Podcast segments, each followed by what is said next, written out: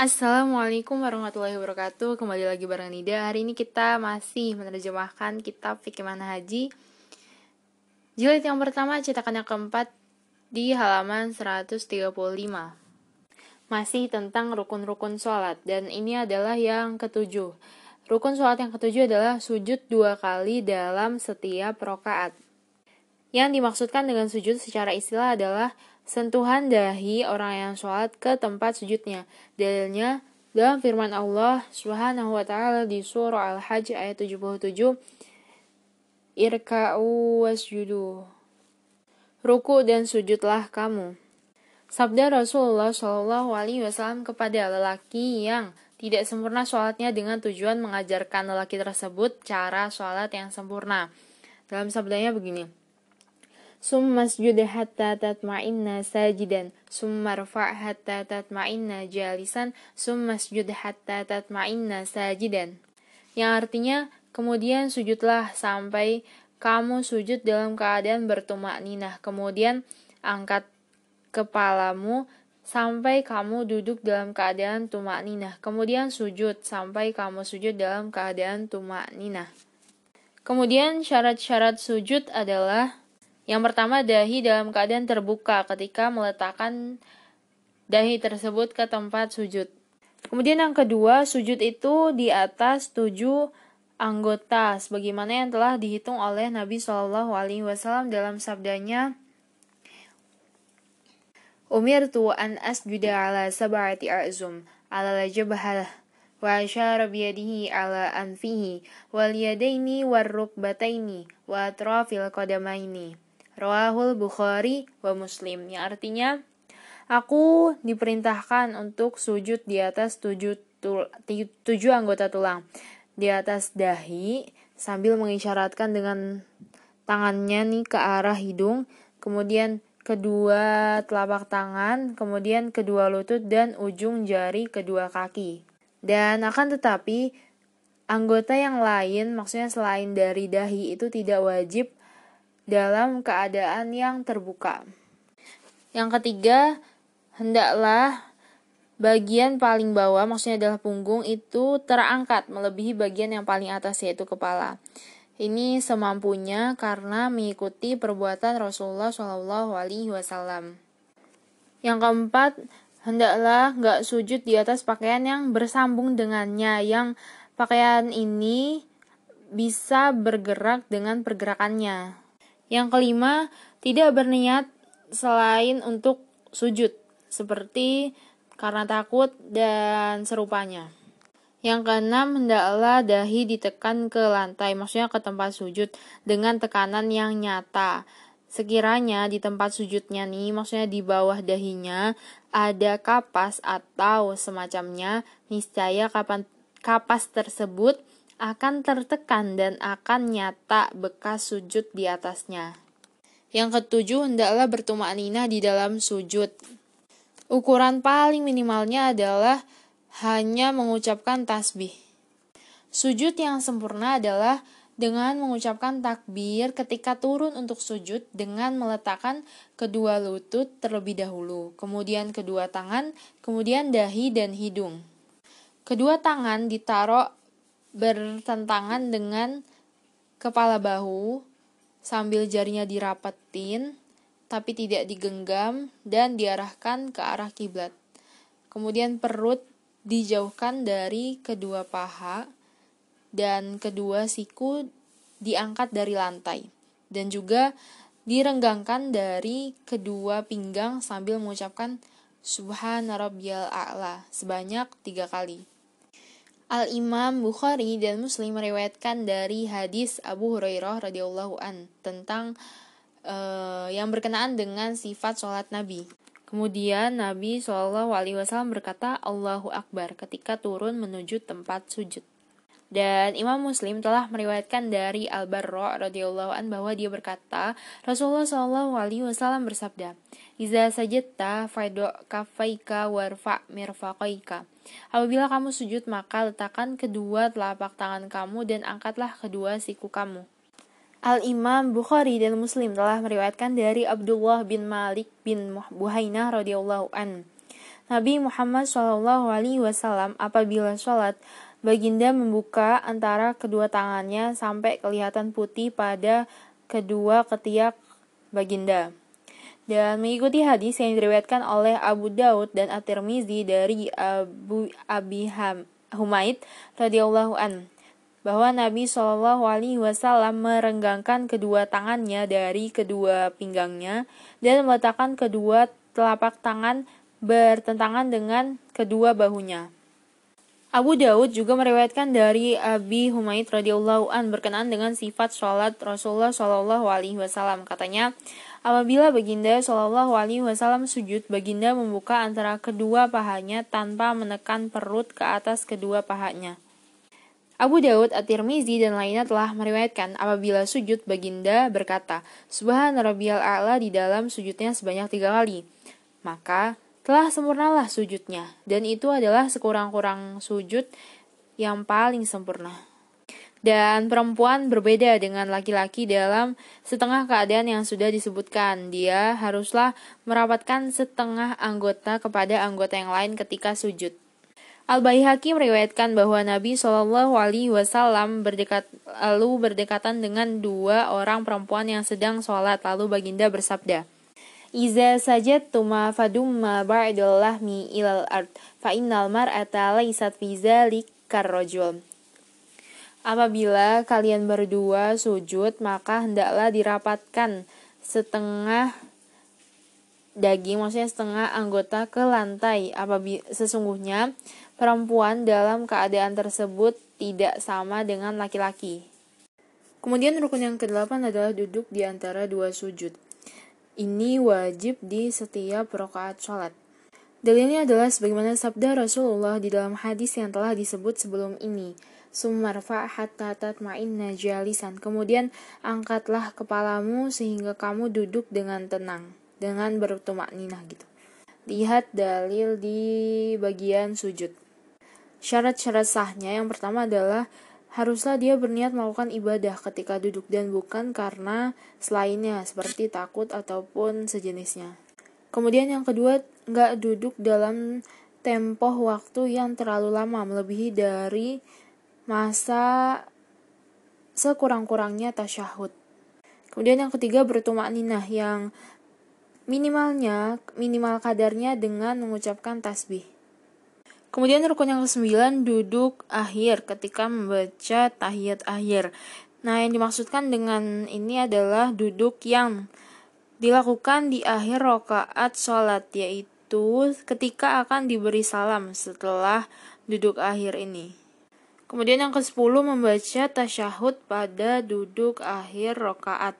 Ini sebagaimana diriwayatkan oleh Al-Bukhari, Muslim dan lainnya dari Ibnu Mas'ud radhiyallahu an bahwa dia menceritakan apabila kami sholat bersama dengan Rasulullah Shallallahu alaihi wasallam kami berkata ini di sisi Baihaqi dan Al-Daruqutni disebutkan kami berkata sebelum difardukan tasyahud ke atas kami Assalamu ala Allahi qabla ibadihi Assalamu ala Jibril Assalamu ala Mikail Assalamu ala Fulan Apabila selesai sholat, Rasulullah menghadap mukanya, menghadapkan mukanya kepada kami, lalu bersabda, Inna allaha huwa salam, fa iza jalasa ahadukum fi sholat falyakul at-tahiyyat.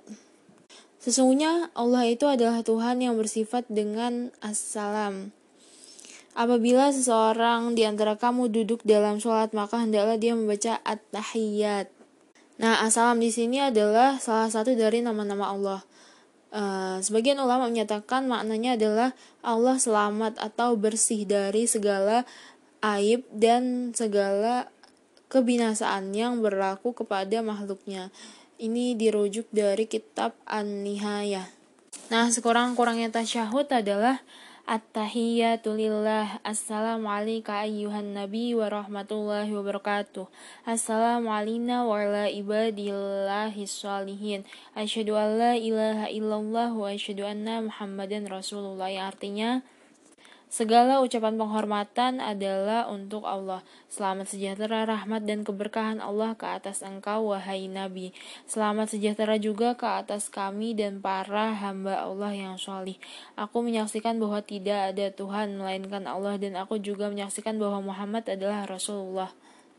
Nah, terdapat beberapa riwayat, semuanya ini sahih, yang meriwayatkan lafaz tasyahud dan lafaz yang sempurna di sisi Imam Syafi'i radhiyallahu an.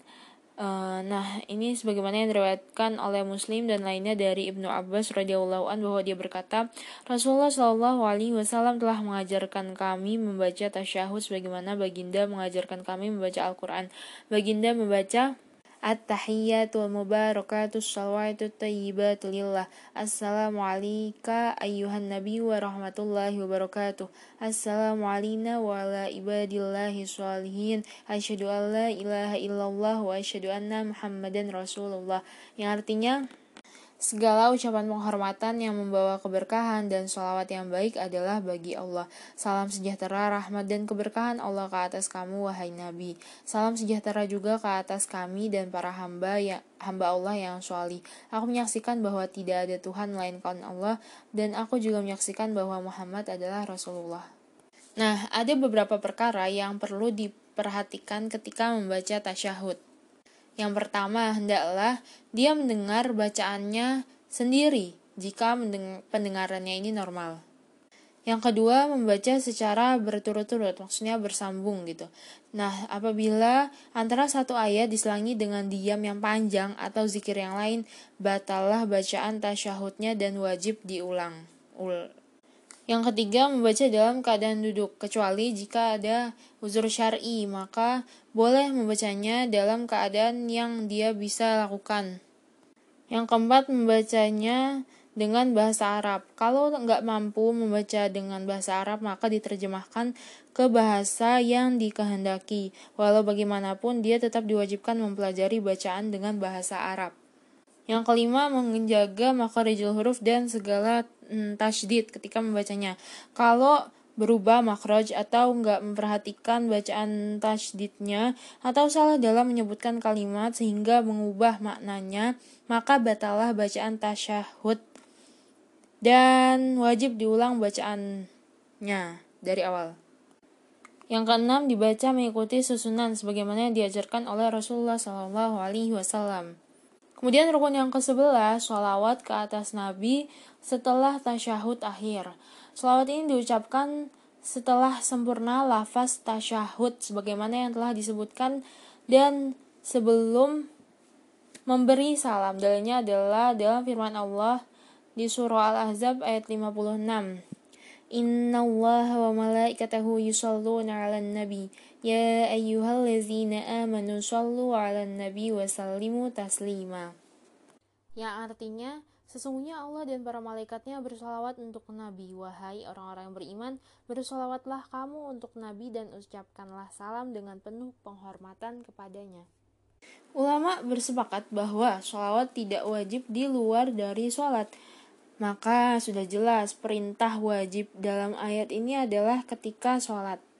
Ibnu Hibban dan Al-Hakim beliau mensohikannya meriwayatkan dari Ibnu Mas'ud radhiyallahu an berkenaan cara bersolawat ke atas Nabi. Kata Ibnu Mas'ud, bagaimana cara kami bersolawat ke atas kamu apabila kami bersolawat ketika sholat? Kemudian sabda Rasulullah Shallallahu Alaihi Wasallam, ucapkanlah oleh kamu bla bla bla hingga akhir hadis. Nah, hadis ini menentukan bahwa tempat untuk bersolat ke atas Nabi Shallallahu Alaihi Wasallam itu di dalam sholat. Dan tempat yang sesuai adalah di akhir sholat. Oleh karena itu, wajib di, dia wajib dibaca ketika duduk di akhir rokaat setelah bacaan tasyahud akhir. Menurut riwayat At-Tirmizi, Abu Daud dan lainnya dengan sanad yang sahih bahwa Nabi Shallallahu alaihi wasallam telah bersabda, "Iza shalla ahadukum falyabda bitahmidillah wastana alihi summa yusalli ala nabi sallallahu alaihi wasallam summa yad'u ba'du bima sya'a. Yang artinya apabila seseorang dari kamu sholat maka hendaklah dia mulaikan dengan memuji Tuhannya kemudian bersolat ke atas Nabi Shallallahu Alaihi Wasallam dan akhirnya dia berdoa kepada Allah dengan apa aja yang dia inginkan. Sekurang-kurangnya lafaz sholawat adalah Allahumma sholli ala Muhammad. Ya Allah berilah sholawat ke atas Muhammad. Dan lafaz yang sempurna adalah Allahumma sholli ala Muhammad wa ala ali Muhammad. Kama sholli ala Ibrahim wa ala ali Ibrahim. Wa barik ala Muhammad wa ala ali Muhammad. Kama barik ala Ibrahim wa ala ali Ibrahim. Fil alamin innaka Hamidum Majid. Yang artinya Ya Allah, limpahkanlah rahmat kepada Muhammad dan kepada keluarga Muhammad, sebagaimana Engkau limpahkan rahmat kepada Ibrahim dan keluarga Ibrahim. Limpahkanlah barokah kepada Muhammad dan keluarga Muhammad, sebagaimana Engkau telah melimpahkan barokah kepada Ibrahim dan keluarganya di seluruh alam. Sesungguhnya Engkaulah yang maha terpuji lagi maha mulia. Nah, lafaz sholawat ini telah sabit di dalam hadis-hadis sahih yang telah diriwayatkan oleh Bukhari, Muslim, dan lain-lainnya. Nah, tapi walau bagaimanapun, ada sebagian riwayat yang lain terdapat penambahan dan, ataupun pengurangan. Kemudian syarat bersolawat yang pertama hendaklah dibaca sampai dia mendengarnya sendiri jika pendengarannya normal. Kemudian yang kedua hendaklah dengan lafaz Muhammad atau dengan lafaz Rasul atau Nabi. Nah, kalau dibaca dengan lafaz Ahmad sebagai contohnya, maka dia tidak sah. Kemudian yang ketiga lafaznya haruslah dalam bahasa Arab. Kalau dia nggak mampu membaca dalam bahasa Arab, maka boleh diterjemahkan ke bahasa yang dia bisa dan dia kehendaki dan wajib ke atasnya untuk segera mempelajari sekiranya dia mampu berbuat demikian. Kemudian yang keempat, salawat tersebut dibaca dengan tertib sebagaimana yang tersusun dan dibaca setelah tasyahud. Tidak sah kalau bacaan sholawat ini mendahului bacaan tasyahud. Kemudian rukun yang ke-12 adalah salam yang pertama, yaitu orang yang sholat berkata Assalamualaikum warahmatullah ketika berpaling ke arah kanannya. Dalilnya adalah hadis Rasulullah Shallallahu Alaihi Wasallam sebagaimana yang disebutkan dalam rukun ketiga yaitu takbiratul ihram tahrimuhat takbir wa tahliluhat taslim. Permulaannya adalah takbir dan penghujungnya adalah memberi salam. Sekurang-kurangnya lafaz salam adalah assalamualaikum sebanyak satu kali dan yang lebih sempurna adalah assalamualaikum warahmatullah sebanyak dua kali yaitu sekali ke arah kanan dan sekali laginya ke arah kiri. Al-Imam Muslim meriwayatkan dari saat radhiyallahu an bahwa katanya, aku melihat Rasulullah Shallallahu alaihi wasallam memberi salam ke arah kanan dan kirinya hingga aku melihat pipinya yang putih. Abu Daud dan lainnya meriwayatkan dari Ibnu Mas'ud radhiyallahu an Nabi Shallallahu alaihi wasallam memberi salam ke arah kanan dan kirinya sampai kelihatan pipinya yang putih dengan menyatakan Assalamualaikum warahmatullah Assalamualaikum warahmatullah At-Tirmizi menyatakan hadis ini Hasan Sahih Kemudian rukun yang ke-13 adalah tertib. Uh, ini dimulakan dengan niat dan takbiratul ihram, kemudian membaca Al-Fatihah, kemudian ruku, kemudian itidal, kemudian sujud dan begitulah seterusnya. Maka apabila setengah rukun sholat ini didahulukan, tidak sebagaimana yang disyariatkan, maka batal sholatnya jika sengaja dilakukan. Kalau dilakukan tanpa sengaja, maka sholatnya batal mulai dari awal rukun yang dilakukan bukan pada tempatnya, maksudnya nggak tertib. Oleh karena itu, dia wajib mengulang-ulang dari awal semua rukun tersebut. Dan berasaskan kepada kaidah di atas, kalau dia terus melakukan sholat setelah mengubah tertib yang telah ditentukan oleh syariat sampai kepada rukun yang sama pada rokaat seterusnya, maka rokaat yang sohi, yang benar, yang dilakukan setelah rokaat yang batal, ini dihitung menggantikan rokaat yang batal itu. Nah, maka dari itu dia wajib menambahkan satu rokaat untuk sholat tersebut. Ini dilakukan sebagai ganti kepada rokaat yang batal disebabkan rukun-rukunnya dilakukan dengan tidak tertib. Oke, kita selesai di bab tertib. Semoga bermanfaat. Syukron. Kok selesai di bab tertib sih? Selesai di bab rukun. Syukron. Wassalamualaikum warahmatullahi wabarakatuh.